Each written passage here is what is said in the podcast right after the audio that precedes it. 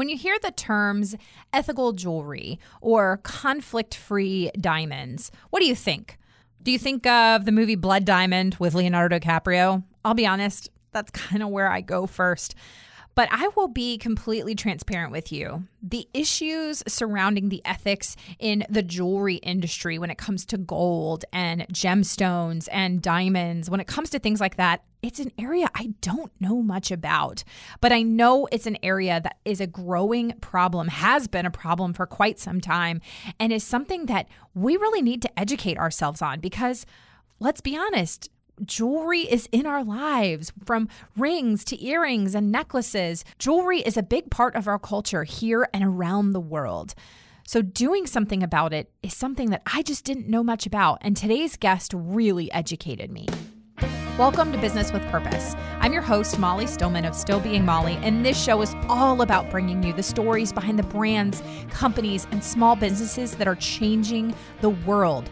Each week, I interview an incredible entrepreneur or business owner or nonprofit director or community leader who's trying to make a positive impact not only through their personal life, but with their career.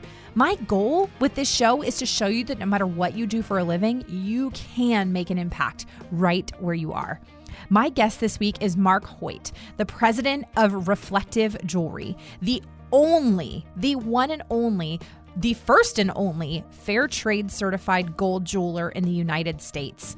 He initiated the first ever ethical jewelry blog in 2006, which eventually evolved into Fair Jewelry Action, a human rights and environmental justice network. Mark is incredible incredibly knowledgeable in the area of ethics around gold and diamonds and gemstones. And I just ate up this conversation. I asked him so many questions. Some of them felt very elementary, but they were questions that I had. And so I always like to think hey, if I have the question, then one of you listening probably does too.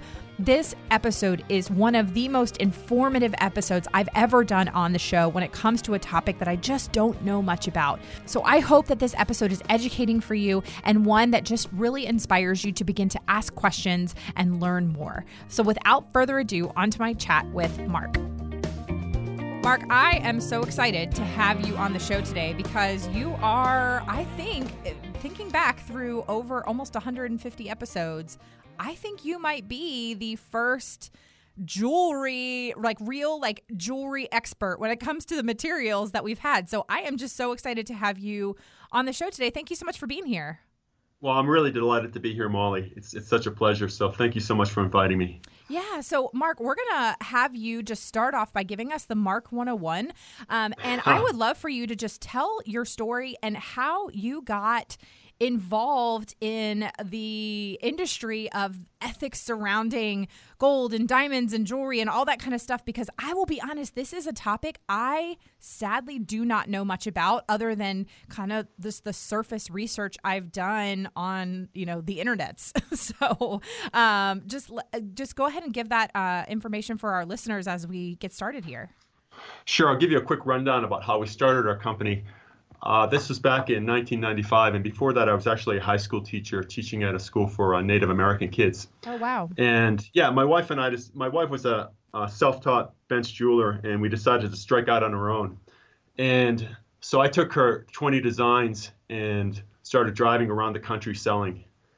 After I quit my I, my teaching job, and that's basically how we kind of launched the company. Was my going doing cold sales but we're also not typical jewelers. We were very concerned about the environment. We, we're practicing permaculture in our home, growing our own food. I'm, I'm actually a hunter, so I really wanted to do things, try to live my life according to my personal values.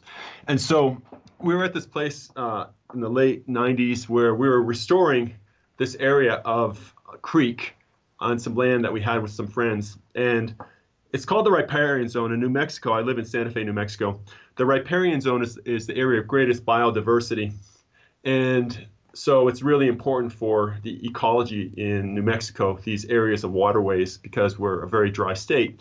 And I realized that as we were funding the riparian area in our place, we were actually funding it by destroying some other riparian or waterway in some other part of the world. And it really dawned on us that we are in a highly interconnected world where the actions we take, even small actions we take here, impact some of the part of the globe where, particularly in context of gold mining, where they're mining and destroying these other riparian zones. So I have been trying to bridge that connection so that the sourcing of my material matches the symbolism of the material because more than any other product we perhaps even interact with or have and, and jewelry is really fundamental as, as ornamentation people have been ornamenting and using jewelry for 70,000 years but the symbolism of jewelry is completely discordant hmm. with the uh, sourcing of jewelry and that's something i've been trying to address as a pioneer in the ethical jewelry movement and currently as the only fair trade gold jeweler in, in the country. And, and that's very odd. I just want to say that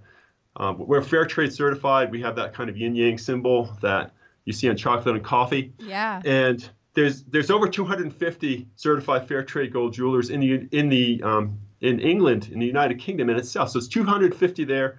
There's just one here, and that says a lot. And I've been trying to launch a movement and or trying to anchor a movement that would have hundreds and hundreds of fair trade gold jewelers in this country, but it's absolutely, despite all my efforts, I haven't been able to do that.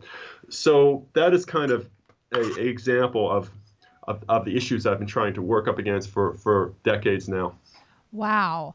Now, like I, I mentioned um, before we started recording, I think you know when when when we get into the conversation of ethics surrounding you know things like gold and and diamonds and gemstones things like that um, i would say like the average consumer if they're not somebody who is really well versed in the area of being fair trade and ethical and all that kind of stuff they just think of the movie blood diamond. And that's like the the the, only real you know education in a lot of ways that they have. And obviously that is a hollywood movie. So can you kind of just give if you're having a conversation with somebody who is totally new to this space yes. and they just have no idea what the realities of the sourcing like when you talk about i loved that that quote and i, I didn't i can't say exactly what you said but it was something that's like, where like the symbolism of jewelry yes. is very disconnected from the sourcing of it.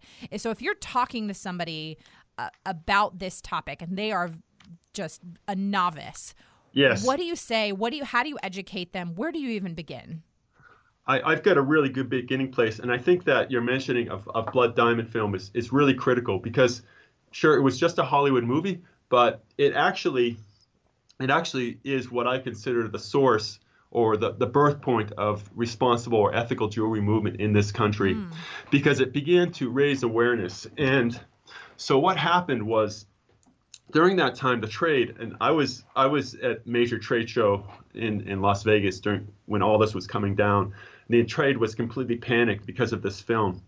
But what they had in their back pocket was this thing called the Kimberley certification process, which was an agreement to to take conflict diamonds out of the supply chain.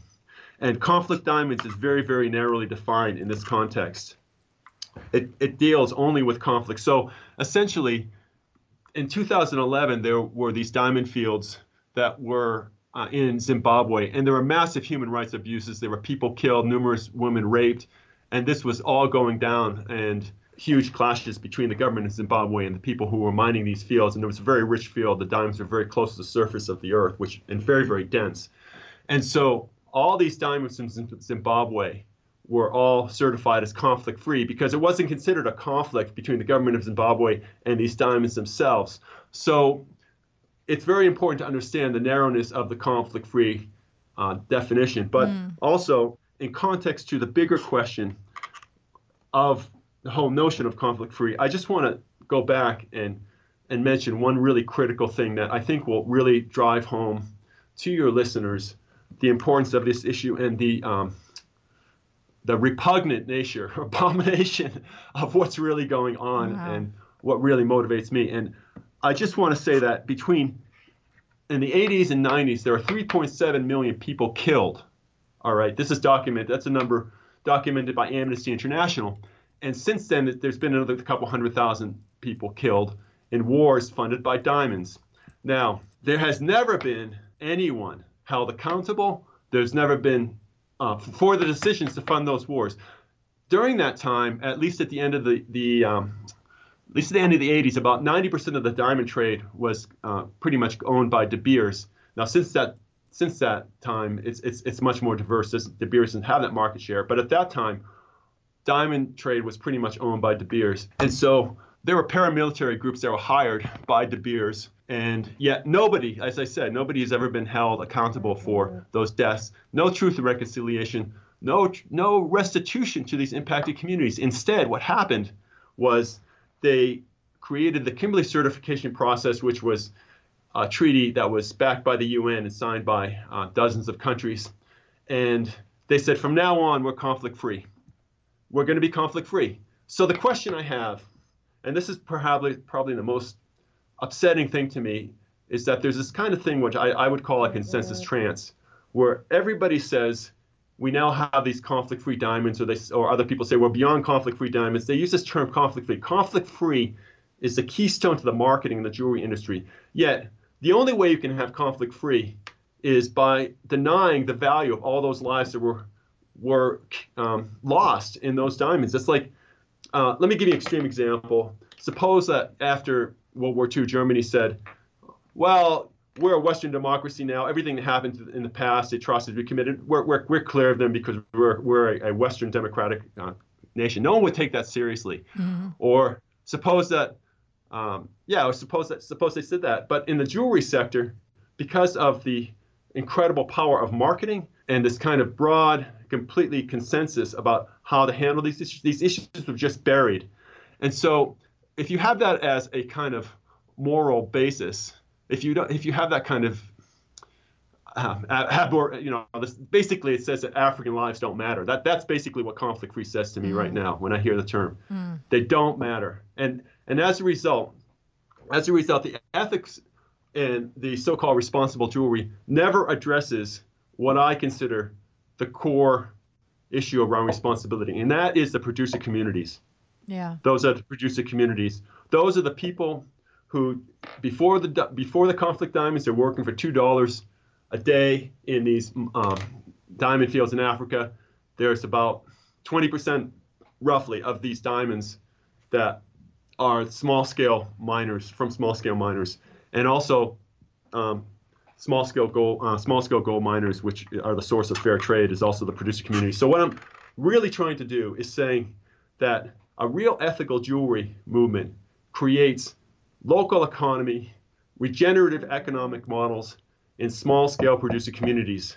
It isn't really something that just benefits large multinational corporations that are primarily, of course, interested in protecting their their assets. Yeah. Um, is that does that make sense to you? Yeah. As a kind of introduction, as, as, yeah. as where I'm coming from. Yeah. Absolutely. Now, and I don't even know if this is a good follow up question, but it's just my natural yeah. question that I that sure. I have. So, as far as like where in the world you you find because you know I, I, will just be honest like i don't other than like the you know i think of like the gold rush of whatever it was sure. like the 1800s or whatever it yes. was um, here in the united states like i am pretty ignorant as far as like where in the world gold and gemstones and diamonds are typically sourced um, and so can you kind of just briefly and maybe this is just more my self own selfish yeah. question no, is like where questions. where do you find these things around the world? So like where are the primary hubs for finding these materials? Let me just frame that question a certain way. There's two types of mining. It's called there's one called large scale and there's one called small scale. And small scale let's take the case of gold and then we'll branch into uh, diamonds and we'll also branch into colored gemstones okay in gold, 20% of the world's gold supply chain is provided by small scale miners. So 80% is provided by large scale mining. But in the small scale mining, that 20% constitute 90% of the labor involved in mining gold. Now, in gold mining specifically, the lives of small scale miners, gold miners, is characterized by exploitation, poverty, severe environmental contamination because small scale gold mining is the second largest contributor of global mercury contamination. It's over 40% of the world's mercury contamination is from small scale mining. The majority is from coal fired plants. So it's a major contributor of, of, of global mercury contamination because the process of mining gold for small scale people involves mixing mercury with the water that, that actually attaches to the gold and then burning off the mercury in frying pans, right? In frying pans. And gold, uh, methyl mercury is one of the most dangerous of all neurotoxins. So, and these miners might sell, mine their gold, and then they're going to sell it for maybe 70% of its value because they're selling it to some middle person on the street who buys a little bit. So they mine a little bit of gold, maybe like three or four dollars worth and they sell it and they feed their families and then they do it again. And that's the sort of cycle of, of poverty and small scale mining. And this is happening all over the world in terms of small scale mining and large scale gold mining too, because gold is widely distributed. You, you have pockets in, in, in uh, South America. The Amazon basin is a terrible catastrophe right now in the Amazon basin small scale mining because it's polluting huge amounts of, of, of the Amazon.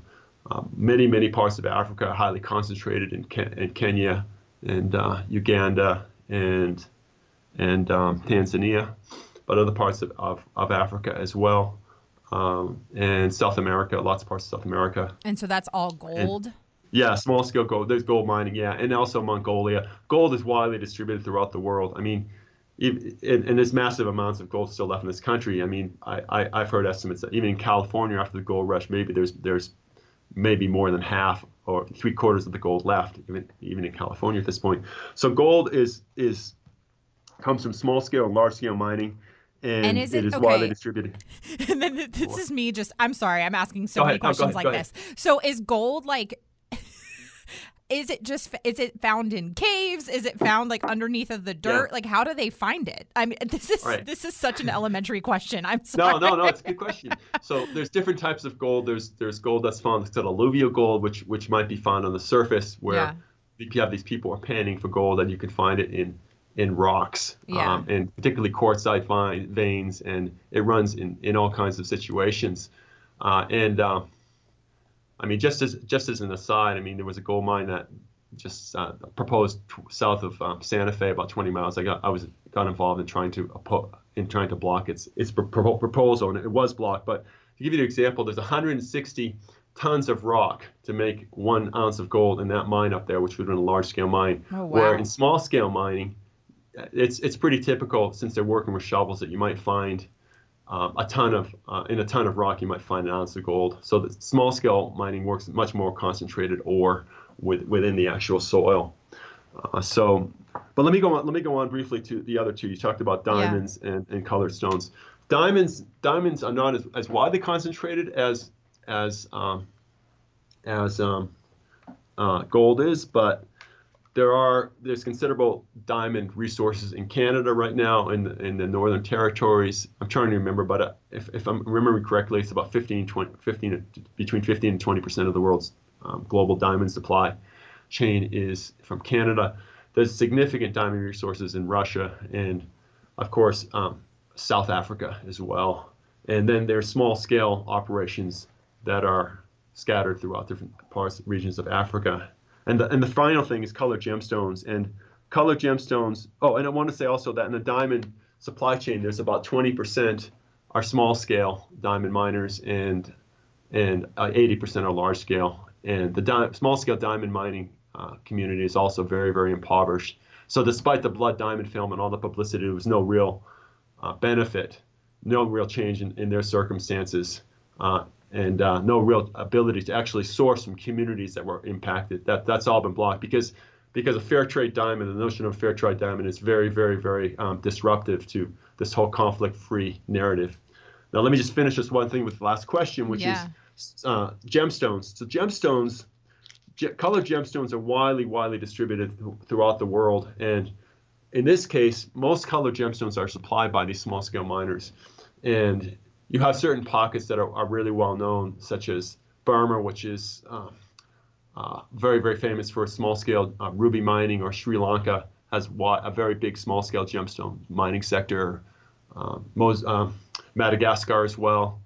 Uh, but but actually throughout the world, even in, in, the U.S., like one of the biggest sources of peridot is is the Apache Reservation in, in Arizona, in southern Arizona. So with uh, lar- with with gemstone mining, no one has the exact statistics, but I'll just say ballpark between 70 and 80 percent of, of the gemstones in the world uh, are are are from small scale sources. And I, I forgot to mention, obviously, at Colombia too, with its emeralds, there's a lot of small scale uh, operations there as well. So those are the three. That that basically gives you a broad Yeah. understand. You know what I mean? Yeah. Now, okay. So another question because my daughter, so she's five and a half, and she loves like her, you know, she loves collecting rocks, all that kind of stuff. And my in laws have a little home in the mountains of North Carolina. And here in the mountains of North Carolina, and I'm sure probably in other areas, but I've just seen a ton of them here, you will see on the side of the road, like in little towns, you'll see these what they advertise as like gem, you know, mine your own gemstones shops. Do you know what I'm talking about? Sure, sure. So, like, uh, what is that exactly? Are those actual gemstones? Are they like where do they get those? And, and so, like, my father-in-law will like take my daughter, you know, to these little shops, and you know, she gets to you know, I guess, quote, mine your own gemstones. Obviously, she's not going into a mine, but it's like you Yeah. are digging gems out of the dirt in these shops. And what exactly is that? Where do those come from? Do they come from the mountains? You know, is that just a completely different thing? I don't know because I I think the only way to find out is to ask them where these gemstones really come from. Mm. I I would suspect that they're kind of local, Yeah. but they could be just throwing garnets from Africa in the middle of that dirt and having him create some kind of entertaining situation for yeah. for a target market like your daughter. So Yeah. it's hard to say. No, that's a good Hard to- question, and, that, and that's one that now I mean I've just never even thought about before until this conversation. Um, and a lot of times, like they'll say, you know, like oh, because there's a ton of caverns and things like that in this Sure. area of the country. I mean, I grew up in Virginia, and we would have field trips to Luray Caverns and um, Endless Caverns, and uh, there's you know the Linville Caverns here in North Carolina. We've you know gone to all these places, and um, around the caverns, they'll talk about you know how these types of gems or these types of stones were discovered or found or anything like that. And so I just I guess I'm just curious, um, but that's you know until this conversation, it's just never even occurred to me about where to you know if I should ask. So um, needless to say, I will definitely be asking the next time Yeah. that I'm in the mountains because it's just a you know I I think even if even if the person there maybe they don't know, maybe it will get them thinking. Um, That's exactly true. That's a really good point. Yeah, Yeah. exactly. and I think that's But- why it's important to have these types of conversations. And one of the reasons I love having this podcast is over the past two and a half years, as I've interviewed so many different types of entrepreneurs that are working in various spaces, if at the end of the day, it just gets us thinking, it gets us asking questions, the more that we ask questions, the more that we can begin to start to implement change. That's exactly true. That's exactly that's that's right on. One thing one thing I just want to distinguish, and I want to address what you just said. Yeah. One thing one thing I want to distinguish is that that different mining operations have different levels of toxicity. Like gemstone mining, it's pretty much just digging in the earth. There's no chemical processes in, in, involved. I mean, I guess you could have fallouts from large scale gemstone gemstone mining operations, but the set of operations that most gemstones, where we source most gemstones, it's basically getting mm-hmm. rock, breaking the rock, and then faceting the stones. Yeah. So that's different from gold, which actually involves mercury. Diamonds also, there's no mercury involved. It's just basically gathering a bunch of earth and sorting through the diamonds. Yeah. But I do want to go back to your point, your really good point, which it is all about consumer education. Mm-hmm. And so these questions are really, really important. For example, your listeners will go to a jewelry store and they'll say, well, is this diamond conflict free? And oh, what is the source of this diamond? And, and the salesperson will say, it's conflict free, it's certified conflict free. Well, there's a whole bunch of detailed information about this. And I, I didn't mention that, that in addition to jewelry, I, I wrote a 45,000 word journalistic expose and it goes into the, all these issues in great detail. It's called the Ethical Jewelry Expose: Lies, Damn Lies, and Conflict-Free Diamonds. And I go into I go into these issues, and that's that's a open source document published on on my uh, on my website, uh, my jewelry website. And so I think it's really important because that, that consumers go and ask the question. And the question is, as you said, Molly, it's where do these gemstones come from? And if they can't answer the question, then it doesn't necessarily mean that the gemstone has a bad source, but it definitely means it could have a bad source. There could be child labor, there could be a whole bunch of issues. Or where does your gold come from? Almost no jeweler in the country can answer that. Now, one of the big deceptions, one of the big lies is that ethical jewelers in this country, their big claim to ethics is recycled gold. Now, people listening will say oh, recycling is good. And it is good. Like if we recycle paper, and we will re- reduce the need for paper. We reduce the number of trees. If we recycle aluminum, we reduce the need for aluminum. And but if we recycle gold, it has no impact on what's going on in the world in terms of mining. And that's the big difference. Let me explain this more clearly. With recycled gold, whether you recycle gold or not, large scale mining is still going to mine gold. Gold is going to be mined by these companies because gold is used as a currency hedge and gold is always going to have value. So you're buying a recycled gold wedding ring has no impact on large scale mining. Now, it has no impact on the small scale mining either, because small scale mining is all about feeding the family, surviving. Now, the former, large scale mining, is the politics of greed, but small scale mining is the politics of bread. We, in order to have a real ethical jewelry movement, have to be able to create change in the market. And we need to focus our energy on policies and, and practices that benefit the small scale miner. Now, the small scale miner is, as I said, the largest contributor of gold, uh, of mercury contamination, and huge amount of poverty.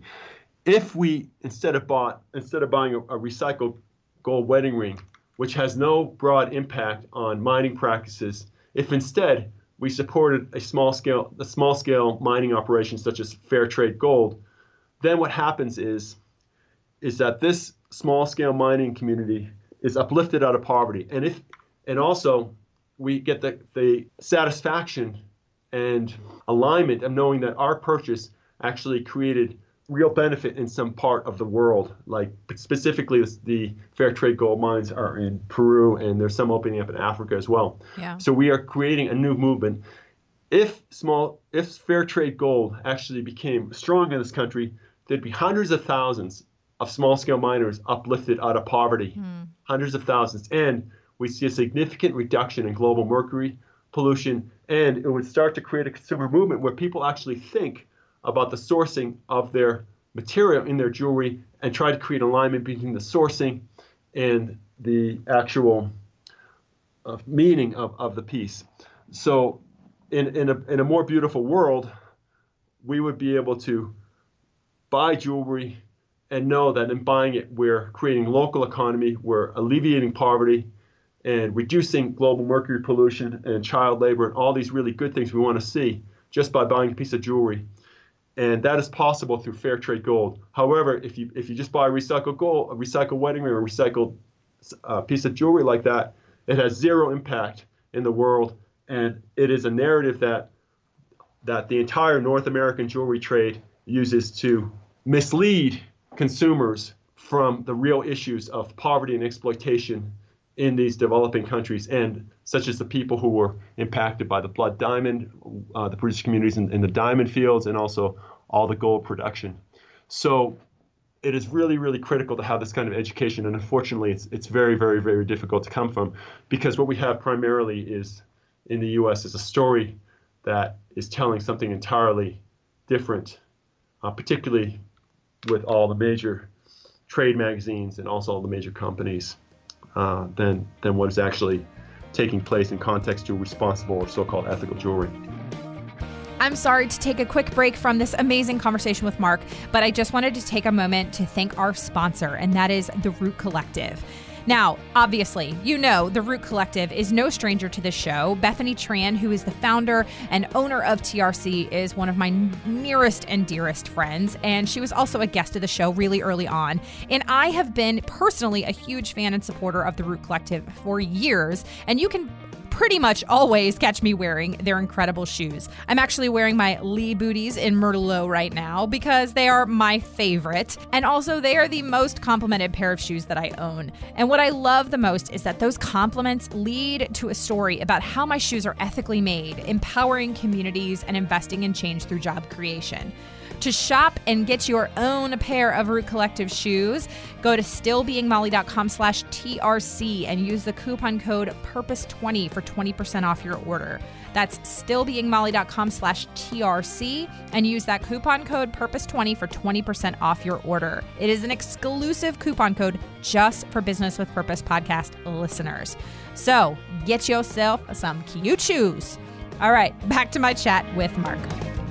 So, for a lot of the like because as a ethical and, and fair trade blogger and somebody who really cares about these issues you know and a lot of the brands that i work with that maybe they they are a fair trade brand that maybe carries right. a jewelry line and it might be more kind of you know costume jewelry it doesn't have diamonds or anything like that in it right. but it might be gold plated or gold filled or something like that you know, for a lot of these companies, I know they're working, you know, with small batch makers and yeah. things like that.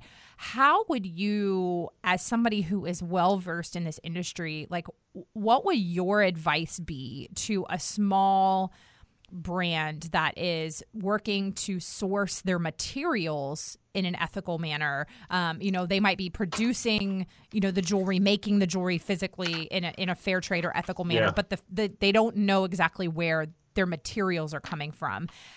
What would your suggestion be as far as like baby steps to begin to work towards sourcing fair trade materials?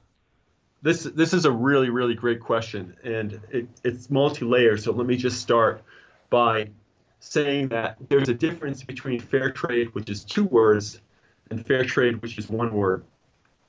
So when you see fair trade, which is two words, that specifically refers to a broad movement that where you might have someone who's operating a fair trade store sourcing from perhaps an artisan community in Taxco, in Taxco, Mexico, where you have these women who are making fair trade uh, jewelry. That they're small, they're small producers. They're working in silver and, and, and resins or, or stone. And the notion is is that you have a direct connection, and your purchases support these these communities of jewelers. They could be in different parts. They are in different parts of the world, whether they're in India or, or some parts of Asia, whatever. So this is more like the kind of cottage industry that a lot of online or costume jewelry where you might see online a lot of so-called well where there's a lot of jewelry that's that's marketed as fair trade two words. Now fair trade one word is a different situation. This is a term that is trade par- trademarked by uh, fair labeling organization, FLOCERT, it's called, that is based out of Bonn, Germany. And when you have, and it's a trademark term, and it's associated with a logo that looks like a yin and yang symbol a little bit, and you might see it on chocolate or coffee. And fair trade certified in this case is an entirely different process because you have audits, specific audits that are documented. There are standards in these small scale gold minings mining uh, communities that are fair trade certified, where around labor, around, around mining practice, around environment, uh, around pay. In fact, they get an additional $2,000 per kilo that uh, of money that goes into their community that community democratically decides where it goes and typically goes into clinics or schools or things like that.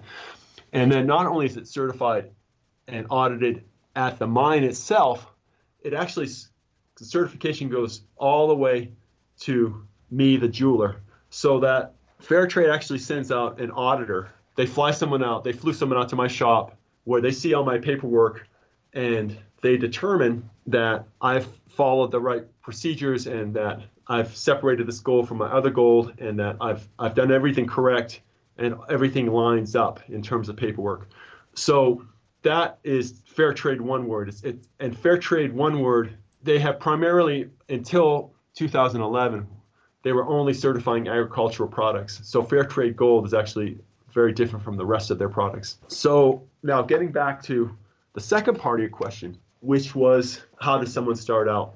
Well, if you're if you're buying this product from cottage industries, there's no need to. I, I guess the best thing is, is to actually find out if if there's actually a real difference between what you're doing, if these cottage industries, if, if if the actual product is actually really coming from these industries. But if you're working within some kind of organization, I would think that that that would be um, determined. But if you're actually a jeweler working with with metals and working with gems, it's a much more difficult process in certain ways. You can actually be certified as a fair trade jeweler and actually start to participate in in the process and, and buying the gold, or you could actually buy the gold without being certified, and you actually begin a process of asking that same question that you said before, which is where does this material come from, and how do I how do I implement it, and how do I create a jewelry line, and the bigger problem, the bigger, bigger challenge actually is to create a jewelry line that sells because just because you're producing material with material that's that's respon- responsible and ethical and from small scale mining producers um, communities, it doesn't that in itself isn't, isn't enough. You have to have beautiful product that fits into the market. You have to develop uh, lines. All these things are critical, and the fair trade thing is is actually something that is almost like, in addition to having really great jewelry, we're also able to tell you where this is sourced. And and I just also want to say, just just for clarification, that the supply chain is really it's really spotty, and it's spotty because in part because the market hasn't really caught up to these ideas and people aren't asking for it. But it you can't get everything. You can't get all products in gold and fair trade. You can't get. I, in fact, it's quite limited what I can get, and you can't get all gems. But and also that that you could say, well, I know what where this is coming from and the community where it's coming from, and diamonds. There's no way at this point to source diamonds directly from small scale mining producers uh, that that you know are coming from these communities, and there's no fair trade diamond. So we are in the process, and I would encourage uh, your your listeners to find jewelers who who actually are somewhat wading into this wading into this whole, guess, uh, uh, zeitgeist, but at the same time, understand. And if, if they're actually doing it, that actually deserves support. That actually deserves support, and, and not necessarily to, to expect some kind of perfection. Although, in a wedding ring, for example, you you can get pretty close. I mean, uh, I could sell a fair trade gold wedding ring with a sapphire from a small scale mining community in Sri Lanka or a diamond from Canada, which isn't perfect, but it's, it's not a bad choice. Uh, so it, it kind of this every everything that I'm talking about is it's very very situational and, yeah. and you see what I'm saying? Yeah, absolutely. Now you have you mentioned um, I guess I actually wasn't during the recording. I guess it was when I first began reading um, your stuff and and you talk a little bit about the kind of the ethics of lab grown versus mined diamonds and gemstones. So, can you just kind of briefly eh, talk a little bit about that? About are you like in favor of lab grown? Is that something that people should look for, or is it better to just go with the mined pieces? This is another really excellent question. And I'll talk specifically about diamonds because lab grown diamonds are actually a huge up and coming market and very, very, very popular with, with millennials because they can cost up to a third less. And there's a company that I'm working with uh, called the Diamond Foundry that I source some of my lab grown diamonds from, where they're carbon neutral with how they do it. Um, but lab grown diamonds are being are all over the world right now. They're being produced in China and, and Russia, everywhere. And one would think that it's a good, and, and in some ways, I'll, I'll, just tell you the, the things that are positive about lab grown diamonds is obviously you know that, that they don't come from any conflict sources or abuse sources. And, and in some cases, now in some cases, they can be more eco-friendly, so or less less impactful, let's say it that way, than dug diamonds or diamonds from natural sources. But the issues are more complex. It's it's, it's not really sufficient to say live live diamonds are, are more efficient than than or more eco-friendly than than dug diamonds because there's so many scenarios where a diamond can come from. I mean, it could come from a small scale mining, it could become large scale. You just don't know. So that kind of comparison is a little bit diff- difficult to make. One of the big advantages, obviously, of lab-grown diamonds is is the price. I one of the things that those is, is, is most disturbing about lab-grown diamonds and the trend toward lab-grown diamonds is, again, it it doesn't allow us to address the really critical issues of small-scale diamond producers, the people earlier in our conversation whose communities were destroyed, the 3.7 million people that were killed in, in diamond-funded wars. I mean, would an ethical diamond want to go want to be sourced from those communities that are supported to have best practices that they can use the resources of their land to support and raise their families and live in a way that where their basic needs of food, shelter, clothing, education are covered. That would be the ethical diamond. That situation doesn't exist. So you have other other situations where oh, oh let me let me just say one more thing. So it's very very ironic that that uh, DiCaprio, who as we know starred in the Blood Diamond film, yeah. has been supporting lab grown diamonds when when those diamonds don't address the very people who he acted and was concerned about in that film. I mean, how does that make sense? Why he could take he could take a couple million dollars, which is a small amount of money for him, probably, and actually try to support something in the producer communities. But instead, he's gone with lab-grown diamonds, and this is a sort of disconnection that that we see often. I often see in the industry these kinds of situations. Now, other diamond sources uh, that the ones that I recommend are are Canadian, and again, it's not a perfect situation. The, yet it's it's not bad either. The mines in Canada are all on First Nation lands up there, and they have these these agreements called impact benefit agreements. And so essentially, the diamond company says, we're going to mine these diamonds and we're going to give you a percentage of the diamond value of the diamonds back to your community. But there's a huge carbon imprint in mining up in basically tundra, uh, permafrost area in in, the, in these Northwest Territories. It's very, very, very energy energy intensive. And if you look at those mines, you'll see these big holes in these very pristine areas. Now they're very highly regulated and and the, the Canadian diamond industry in general is very, very concerned and careful about its branding and making sure the diamonds are are properly, the mines themselves are properly monitored. And yet, you know, the general impact in the Pacific Northwest Territories around ecology is is really very, very disturbing. There's been reductions of caribou herds, et cetera. So, and I, and I also want to mention that that often the impact benefit agreements are not what the tribal tribes expect. And let me give you one example of that, and that there was the uh, diamond mine in uh, north of, of James Bay, and it's run by De Beers. It's called the Victor Mine, and there's this Cree community. I think it's I, if I pronounce it right, Attawapatek Cree community up there, and they're about they they gave the land to the, the to De Beers to mine, and this Cree community. There are articles in the last couple of years. Uh, I haven't read one recently where it's the suicide capital of, of Canada, this Cree community, and there's wow. massive, massive struggles in that community. And so I was interviewing someone who was involved, a traditional person up there, and he was asking the question, how is it that we're right next to a diamond mine and and not really benefiting from from our resources?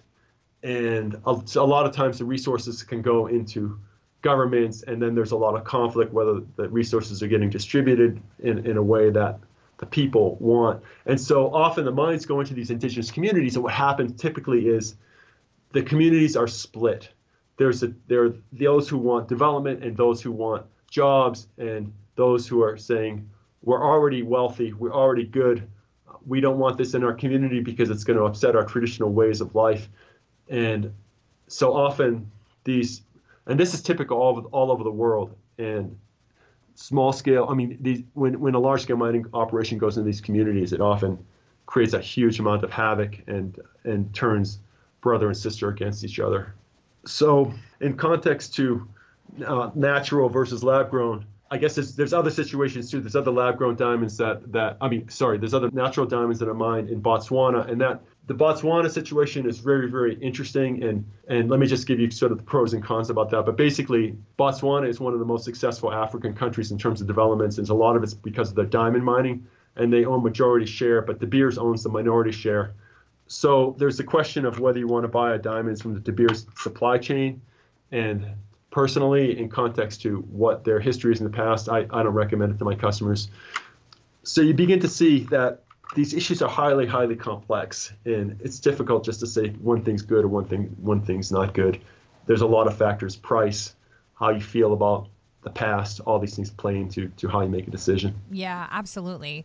And it's and I think that that goes just for just about every issue when it comes to the way that we manufacture our goods, the way we purchase our goods, the way right. that we source our materials. I mean, we could get into a whole discussion around, you know, the cotton industry and all those exactly. things. Like there's just so many things um, to to take into account. And it's not going to be perfect. We didn't get into the mess overnight, and we're not no. going to get out of it overnight. But, no. um, you know, I always tell listeners or readers of my blog or people that I connect with on online, or even just you know in my own circle of friends and family, when a lot of times people will feel really overwhelmed and they just think, well, like, oh, I can't, you know, this is just this is one more thing I have to care about, or this is yeah, one more thing yeah. I have to, I feel like I have to do, or yeah. whatever it is. And I just say, you know, it doesn't, it doesn't have to be. It's just all in your perspective, and it's taking baby steps, and it's just asking questions. You don't have to completely overhaul your entire life overnight. You don't have to completely overhaul you know you don't have to get rid of everything you own or like you know get rid of your wedding bands. Like that's that's yeah, that's not no, the point. No. it's all in just beginning to take baby steps one little thing at a time. And the more that you begin to educate yourself you know the more that you can make change. And i always i almost kind of relate it to like losing weight. Like if you want to start exercising and eating eating better you don't just you know if you go on a 30 day crash diet and you work out every day for 30 days, like that's not sustainable. You're going right. to crash and burn. And so, what do you do? You just begin to drink more water, and then you maybe go to the gym a couple days a week, and then you, you know, maybe try to eat more vegetables, or you eat out less, or whatever it is. Like you just little bit, little by little, and then you know, the next thing you know, two years later, all of a sudden you feel better and you're healthier, and you've it's become a lifestyle change. It's never uh. going to happen overnight. And so it's the same kind of thing. And that, for me, when I started in 2000, 11 is really when I began to educate myself more on the areas of fair trade and yeah. shopping ethically. And so since 2011, you know, it's been an eight year journey for me of just right. little by little beginning to introduce uh, new brands into my life and um, changing my buying habits and being more thoughtful when I gift things and, you know, just educating people on you know the the realities of the world around us um, and not shaming anybody or anything like that but just changing my habits little by little over time um, and it really does add up so but I just really appreciate your perspective and your insight into this issue because, like I said at the beginning, it's just one that I'll be honest, like I don't know much about. And so you've really inspired me to begin to ask more questions and begin to look at this more um, and begin to just share the information when I can um, and, and, and try and learn more about um, what you're doing and um, and the jewelry industry as a whole, um, and and not like limit my my education from the movie Blood Diamond. So yeah, no, yeah, it's it's these issues are really very very difficult to penetrate, which again is why I wrote this expose, which is available online. It's ethical jewelry expose. But one thing I want to just say in response to this is this whole process that you're in, and many of us are in I can articulate it simply by saying that it's really about aligning our heartfelt values with our economic decisions. And we don't have always the opportunity to do that in an easy way. And sometimes it's simply too expensive to do that. In the, one of the questions you didn't ask me was, is fair trade gold more expensive? And I'd say in my case, it, it is not. Yeah. Or very minimally so. In, in many of my pieces, it is not. But this whole process of, of moving toward that direction does involve openness and inqu- inquiry and a willingness to open your eyes and saying, well, where does this commodity come from? Because the way our, our economic system is set up is we are not, or, or the impact of our, of, of our choices is hidden from us. The externalities are hidden from us. The supply chain is hidden from us. The conditions of where materials are gathered at source are hidden hidden from us typically. We can look at a really good model like like a farmer's market. If you go to a farmer's market and you talk to the farmer, you know that this farmer is, is doing really good practices. Maybe they're organic or or maybe they haven't got the certification, but they're not spraying their crops. And you have a relationship with that farmer, and you know he's taking care of the land in a really good way, and you're supporting them, that farmer, and supporting your local economy, and that money stays in your community as opposed to a lot of it being taken out of your community if you're just buying from a store that is a large uh, supermarket. So we begin to take things down to local economy and slow economy, and we develop relationships with, with the things that sustain us. And there's a broad movement that is taking place that where a lot of people producing goods are telling us where their sources are from. I mean, you can look at, at certain companies. Patagonia stands out as, as an example where they're really upfront about how they source and what they do in their recycling and how they, they min- minimize. Uh, Patagonia is an expensive brand, but uh, there are other, other companies as well. This is a big, big trend because we're all hungry for ways to make this connection and know that we're living in a way that, that provides for our future. And in context of jewelry, this is a very, very, very new movement. And yet at the same time, it's become a very hot trend. And now, if you're buying something that's that's just for uh, maybe not an expensive piece, then maybe it's a little bit harder. I mean, there are sources, but maybe you buy a piece of re- something that, that is recycled silver, which is better than non-recycled. At least at least someone's making a statement. But if you're looking for something like a wedding ring, now this is this is something that's highly symbolic, and, and you may want to do a little bit more research because you're wearing something in your finger that that is carrying all the symbolism. And if you can align the symbolism of the wedding ring with with your concern for the future and wanting to make the world a more beautiful place in the future, that that makes a lot of sense. And so I think that it goes back to the question that you that you keep asking, which is like, where does this come from? And that kind of education and, and asking your jewelers that, and it helps the jewelers too because they begin to see, wow, there's there's an issue in the consumer market, in the consumers that that they're wondering about these things, and maybe I've got to start paying attention. So we need we need people who who are educated on these issues to actually start talking to jewelers and start asking for it and start looking for it online. Uh, and hopefully, the issues that I, I've raised and and we've covered some really kind of core core points in our discussion. Hopefully, that will give your listeners enough basic education to start this journey of understanding a little bit more about ethical yeah. sourcing in, in jewelry. Yeah, absolutely. Well, I am going to make sure to include the links to obviously your website, Reflective Jewelry. Um, and then in addition, I will include for the listeners a link to the ethical jewelry expose that you wrote. Um, so that will all be included in the show notes. So for those listening, make sure you check out the show notes for all of those resources. Um, and again, just begin to ask the questions. Just begin to, you know, start with, you know, reading something like Mark's expose um, and just beginning to educate yourself in these areas is so, so, so important.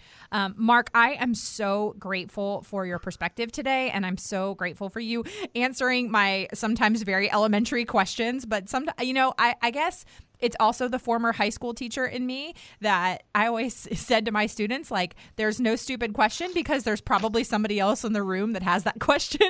So exactly. that's kind of the perspective I take. And sometimes on the show, I feel silly answering maybe or asking maybe an elementary question, but I'm like, you know what? There's got, if I've got it, then that means somebody else listening probably has that same question too. So I ah. appreciate uh. you so much um, in just answering that and for your knowledge in this area.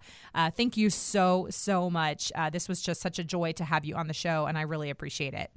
Well, I, I, I want to thank you as, as a former high school teacher myself. I I, uh, I I think this I think all your questions were great, and I think the same way you do. Um, and I, I just I just want to add one more thing about what I'm doing to your listeners, and and one of the th- struggles that I've had is getting the word about about fair trade gold.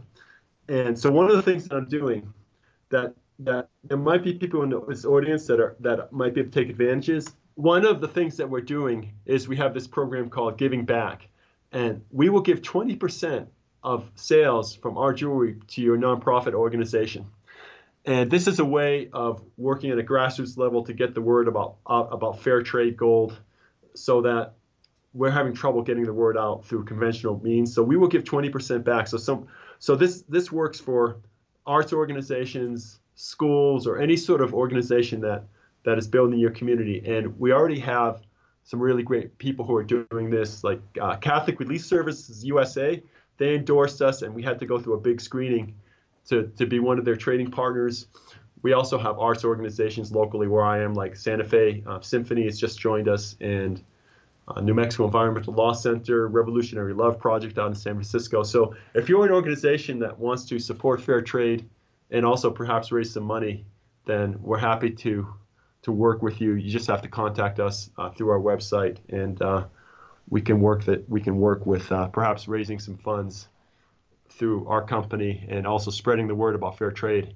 And we have a whole blog post about how this works. But we make it very easy. We provide all, all the images, all the social media content, everything. So that's just something we're doing because even though we're even though we're a pioneer in this movement. We're actually just a small jewelry designer jewelry studio of like um, five people. so so uh, we're trying to get the word out with about what we're doing and also trying to put more money in, into communities that are sharing our values of trying to create this more beautiful world we all know is possible. And uh, I just want to also thank you, Molly, so much for this invitation. It, it's it's um, it's a great opportunity to, to to be on your on your program and share what I know to your listeners. So thank thank you so much. Oh, absolutely. It's my pleasure. Uh, well, Mark, thank you again so much. You're incredible, and I'm just cheering on the work that you're doing. And I know that um, I, I, will love to look back in you know 20 years when there are more fair trade certified jewelers here in the United States and to say, hey, I knew the pioneer of all of that. so I really appreciate your time. Thank you. Thank you so much. Thank you so much. I am forever grateful to Mark for educating me in this area. This is a conversation that just really got me thinking about how I can begin to ask questions from the jewelers that I purchase jewelry from, or just beginning to share the information that I have. And I, for sure, am going to be reading Mark's expose, his ethical jewelry expose. So, like I mentioned in the show, I will include all of those things in the show notes. But I would love to know what you liked about this episode, or maybe something that you learned. So, let let me know on social media. You can find me at Still Being Molly or at Business with Purpose Podcast on Instagram or Facebook. And don't forget to use that hashtag Business with Purpose Podcast. As always, a huge, huge thank you to our sponsor, The Root Collective. Visit stillbeingmolly.com slash TRC and use the coupon code PURPOSE20 for 20% off your order. Thank you for listening to this week's episode. If you're a first time listener of the show, welcome. Be sure to visit the archives for past shows featuring incredible entrepreneurs and business owners who are literally changing the world with their businesses. And if you're a regular listener, thank you so much for tuning in week in and week out. Thank you for your support. Be sure to head on over to iTunes, iHeartRadio, Spotify, Google Play, wherever you listen to podcasts, and make sure you're subscribed to the show. Clicking that subscribe button helps to make sure that you never miss a new episode of the podcast. And while you're there, would you mind taking a moment to leave a review of the show? Leaving a review of the show helps me to know what you're liking and how the show is personally impacting you. This show is edited by my incredible husband and executive producer, John Stillman, with support from Mark Haywood, and the music is by Mark Killian of Third Wheel Media. Lots of Marks today Mark Choyt, Mark Killian, Mark Haywood, all the Marks. So, as always, thank you so much for listening. Now go do something good with purpose on purpose.